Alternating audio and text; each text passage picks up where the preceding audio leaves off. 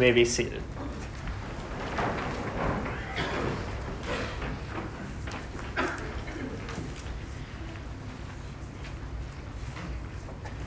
In my classes, I like to sometimes have the students go into small groups or pair up. And we know that having our students pair up helps them to learn to talk back and forth, learn to explore problems together, and learn the way that other people might think and contribute to what you're trying to accomplish. In our text for today, that is literally true. What if the project was to go out into Casey? And there you're going to knock on people's doors and you're going to tell them, Jesus is coming and I'm bringing you peace. Would you be ready for such an assignment? Today, that is the assignment. That is the assignment that Jesus gives to 72 of his disciples to have them pair up and go out with the message of peace. And so in our sermon, we're going to be breaking that down into sections. How we're going to pair up and pray it forward is the first part that we're going to consider in our mission festival. The text comes from Luke chapter 10, and we'll begin with the first three verses. After this, the Lord appointed 72 others and set them on ahead of him, two by two, into every town and place where he himself was about to go. And he said to them, The harvest is plentiful, but the laborers are few. Therefore, pray earnestly to the Lord of the harvest to send out laborers into his harvest. Go your way. Behold, I am sending you out as lambs in the midst of wolves. Can you imagine what the disciples were thinking when they heard this? When they heard this assignment, probably like you or me, I'd be thinking, well, Jesus already has the 12 apostles, much more qualified, who have been learning at Jesus' feet, and they know how to do this. They're practically professionals, even though they really weren't. Or Jesus has already had John the Baptist go ahead of him, preparing the way, and he was a great preacher. I remember hearing his message and how captivating and exciting it was, and scary, and how he led us to repent. And I've heard Jesus' teachings, how he memorizes these parables and how he has these short proverbs that he teaches the people. And his teaching is the greatest of all.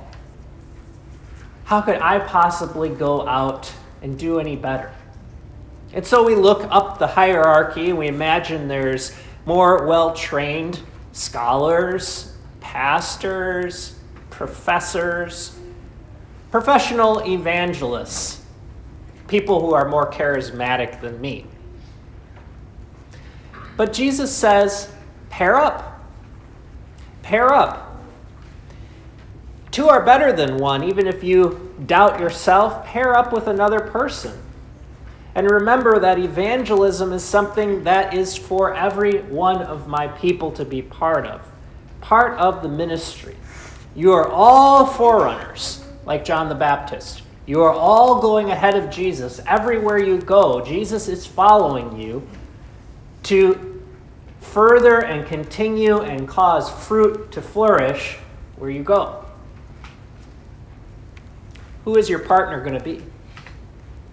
Can you take a moment right now to think if I had to go and visit someone to talk with them about Jesus, who do I take with me?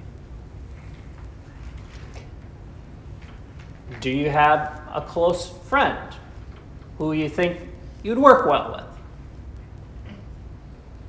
Do you have an older mentor that could maybe teach you a few things? Do you have a child that would love and be excited to go out and pray and knock on doors. Or maybe your partner would be scared just like you are. Well, that's probably true. Jesus is trying to get his people looking forward, not backwards. He, they're looking forward. Where is Jesus going next? Where is Jesus headed? Where is his kingdom going? Where is the work to be done? Where is the house that Jesus wants to visit? And that's part of all of our lives, which begins with prayer. All evangelism begins with prayer, it's forward looking prayer. Jesus says to pray because the harvest is gigantic. How many grains and heads of fruit that God is going to bring in? The harvest is plentiful, but the people who are going to go out, who are going to do that hard work of foot soldiers, are few. Jesus keeps moving. He goes through all these villages, and Luke has already told us in chapter 9 that he's got a vision forward for Jerusalem. He's looking forward to going to Jerusalem, not because he's excited about it, because it must be done. And he's visiting all of these places. This kind of a prayer reminds me of a great experience in my life I was going through the Starbucks drive through. And of course, it would have something to do with Starbucks, and the person in front of me decided to pay it forward. So, if you know what that means, they paid for my coffee before I got to the drive through and I arrived there, and somebody had already paid my bill. Anybody ever had that happen? Anybody ever done that for somebody else? So paying it forward means you're thinking of the next person that's coming or how you can forward a gift to somebody else and then they are thinking of that, pass it on to somebody else. But here Jesus is telling us to pray it forward and how you can take time to focus on that message of peace resting on a home, on a family, on an individual, praying forward for them, and then tell them, I've been praying for you and maybe they'll pray it on for somebody else. We can walk through neighborhoods. It's always good to take a walk, and we can literally take time to pray for the houses in our neighborhood. Take a walk with your partner and pray for the people. Every single house in your neighborhood is precious and special to Jesus, and He wants to go there. He wants to minister to those people. And so he's directing us to pair up and pray it forward. So we will pause there and have a responsive reading from Isaiah 12. Let us rise.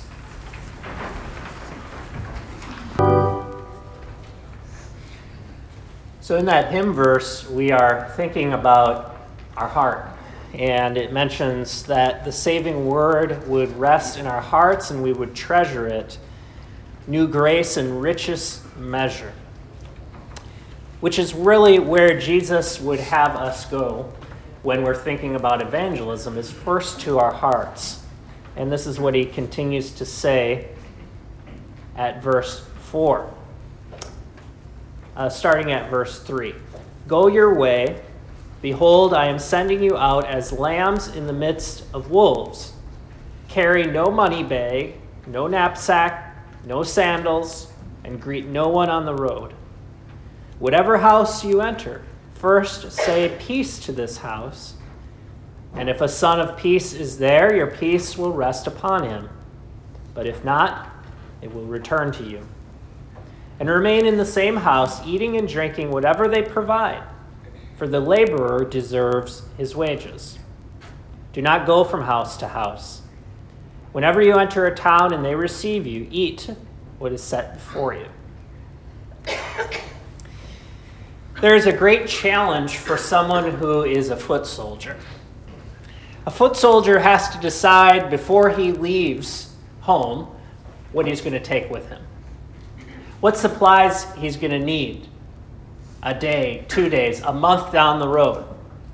He has to plan and he can't overload himself with too much baggage. He's only going to carry what he can hold on his back, And you can imagine once you're a day's journey into the woods or the mountains or the desert, how it's going to matter and it's going to become real what choices you made before you left home. What are you going to bring along? If we were to develop a program of evangelism at our church, we're going to have a, a program, a systematic way of having us get out into our communities and bring people in to the church. What would we do to prepare for that? What choices would we make ahead of time about how we're going to go about doing that? How would we prepare for that journey? Even more so if our journey was going to take us into the mountains of Nepal with the mission helpers. And they're not only going to go out from their own home, they're going to keep on going and traveling into the mountains till they're a day or two days or three days journey from where all of their stuff is. Would you go? What would you bring along? Well, it depends on what the mission is. If we were to try to promote this as a church evangelism program that we're going to sell online, nobody would buy it. Jesus tells them to take nothing no money bag, no knapsack, no sandals, and greet no one. He tells them he's sending them out as lambs in the midst of wolves, and they have nothing but the message. Jesus is saying that the number one equipment that we need before going on this journey is to prepare our hearts. Our hearts are the number one thing that have to be ready. Because if they're not, everything else is going to go haywire. The first thing we're doing today is to prepare your hearts. If you're going to go out and go home and pray for someone or talk to somebody about Jesus, where's your heart? It's not about your provisions or your programs. Jesus says, I'm sending you out as lambs. Jesus did not raise up a revolutionary army. He did not come up with ideas for force or might, but instead he focused on vulnerability, helping, forgiving, loving, being patient. This is the equipment that Jesus gave to his disciples. He told them to put on the armor of God. And the armor of God, as Paul describes it in Ephesians 6, is nothing material. It's truth, it's righteousness, it's salvation, it's the good news of the sandals we put on our feet that carry us along with joy and hope. It's all of the Holy Spirit's gifts.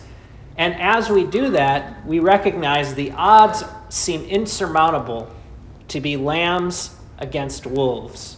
That is why Jesus says to keep moving.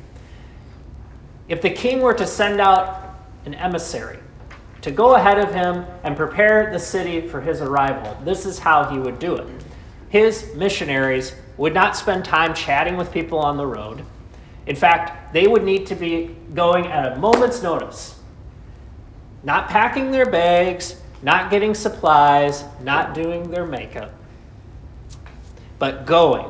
And he sends them out with urgency to get to the next city and go to the first house they go to and say, The king is coming. Let his peace rest on this house. And whether the people there were going to receive Jesus or not would determine what you do next. If they receive Jesus, you stay. And the kingdom provides. The fruits of faith provide for your food, your housing, your shelter, and everything you need, and you stay there as long as you need to to continue praying and waiting for Jesus to arrive. That is his mission, that is his program. We'll continue now with the next reading. You open your bulletins.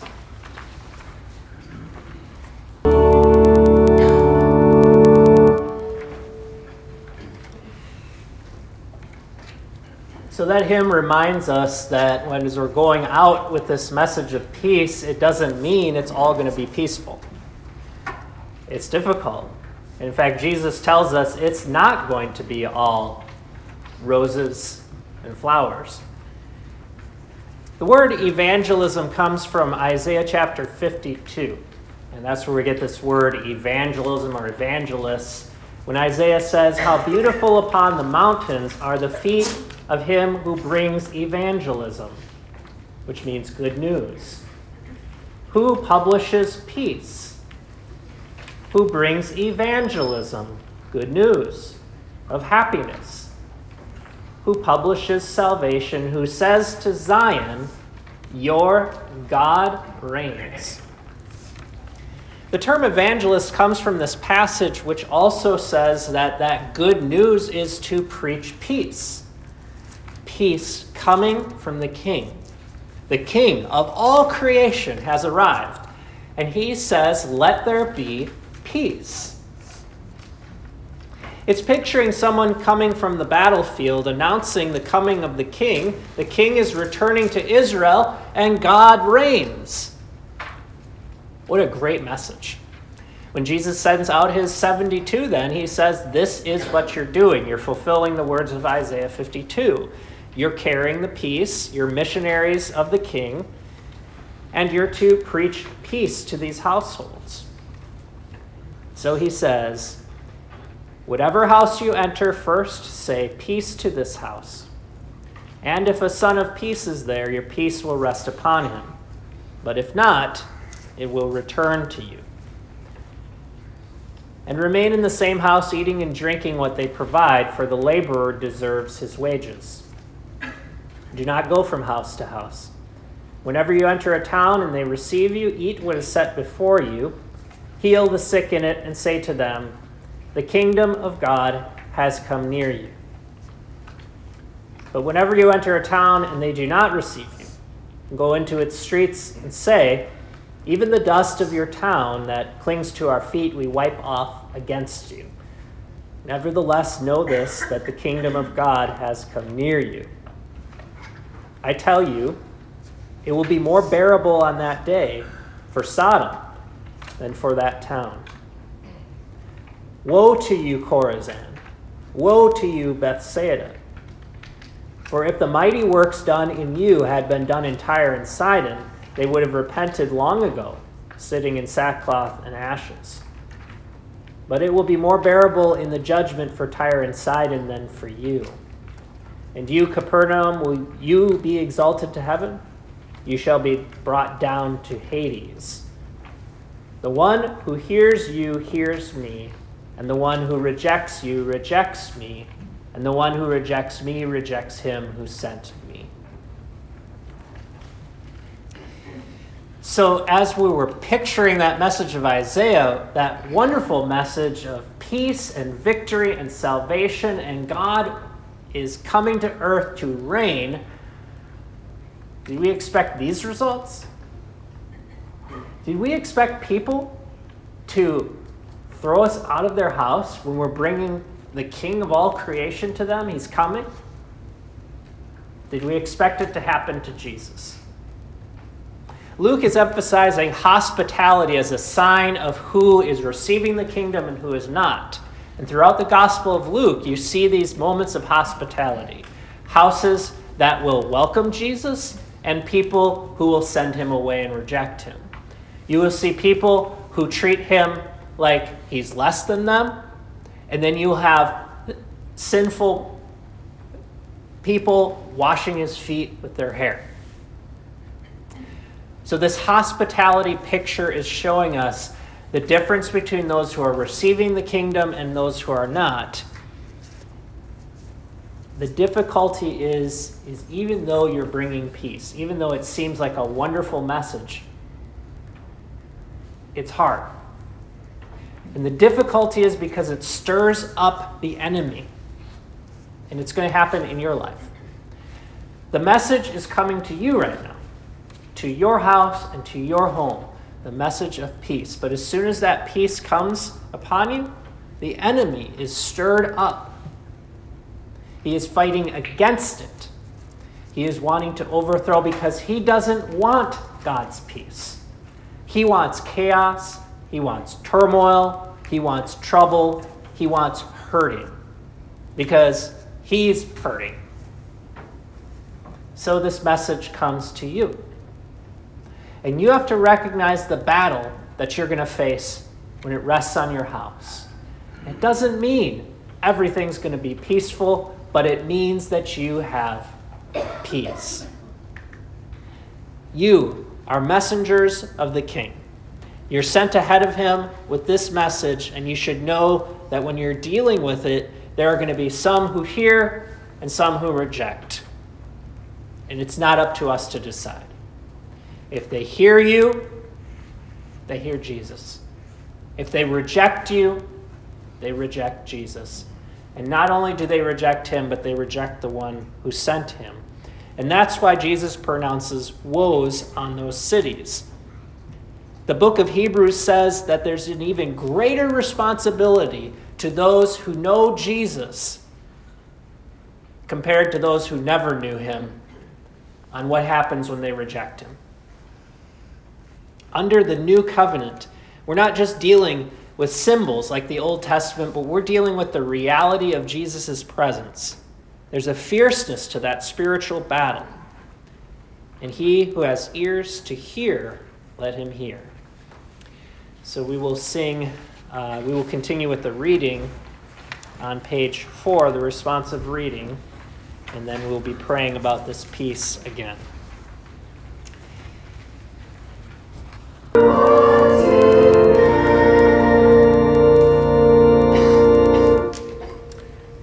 Seated. As I said at the beginning, we are looking forward.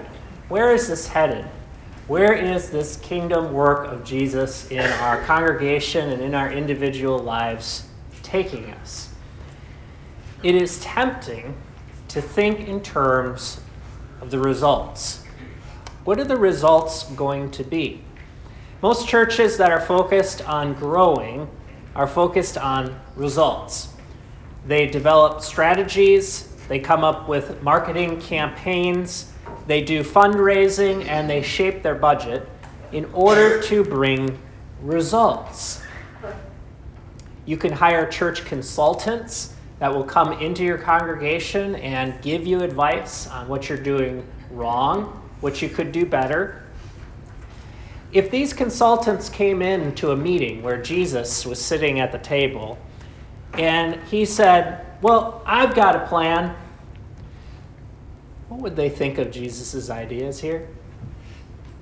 What would they think of Jesus' plan? Which seems to me to be completely unprepared, not carrying anything along, just going into houses and saying, Peace. It almost seems foolish. And to many, it did seem foolish, and to many it still does, because it relies completely on our Lord. That doesn't mean there aren't results, though.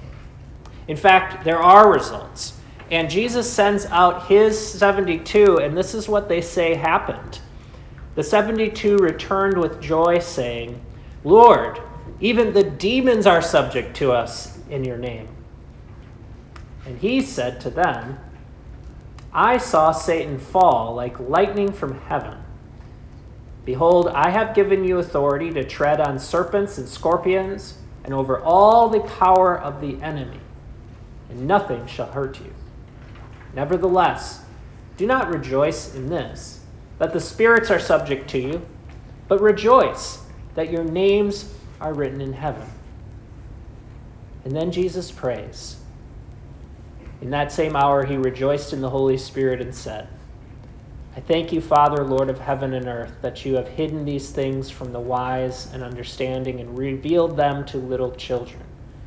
Yes, Father, for such was your gracious will. All things have been handed over to me by my Father, and no one knows who the Son is except the Father, or who the Father is except the Son and anyone to whom the Son chooses to reveal him. Then turning to the disciples, he said privately, Blessed are the eyes that see what you see. For I tell you that many prophets and kings desired to see what you see and did not see it, and to hear what you hear and did not hear it. What is Jesus focused on? Because that's what we should be focused on. He was the greatest preacher of all time. Crowds in the thousands, they followed him from town to town. He commanded the demons. He calmed the wind and the wave. He healed the sick. He raised the dead. Results all over the place. But that's not what gets Jesus excited. That's not why he rejoices. Instead, Jesus gets excited because you believe. Jesus gets excited because little children know his name. Jesus rejoices because of the little things that God does, not the big things. And he tells you not to rejoice in the results, but in the privilege.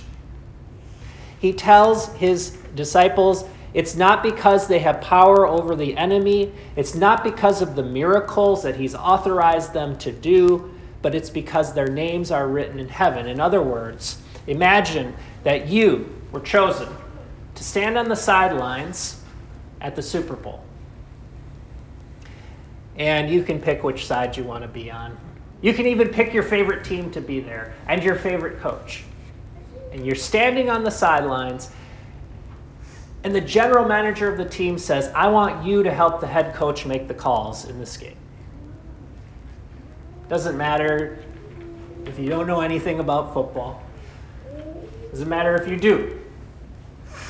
Says, I want you to make the calls in this Super Bowl. And the coach is standing there on the sidelines of the game and he's listening to every word, every play. He's got his ear towards you, waiting to see what advice you're going to give him, what play he should call, right down to the last second where you are going to decide what the game winning play should be. Now, you might fail miserably. You might succeed. At the end of the day, even if you stand there and you don't even say a word to the coach, except thank you, would you be excited because of the results at the end of the game, whether your team won or lost? Or would you simply be excited because you were there? Because you were given the privilege because you were part of the king's grand scheme for all creation in how he's going to rule this world. Amen.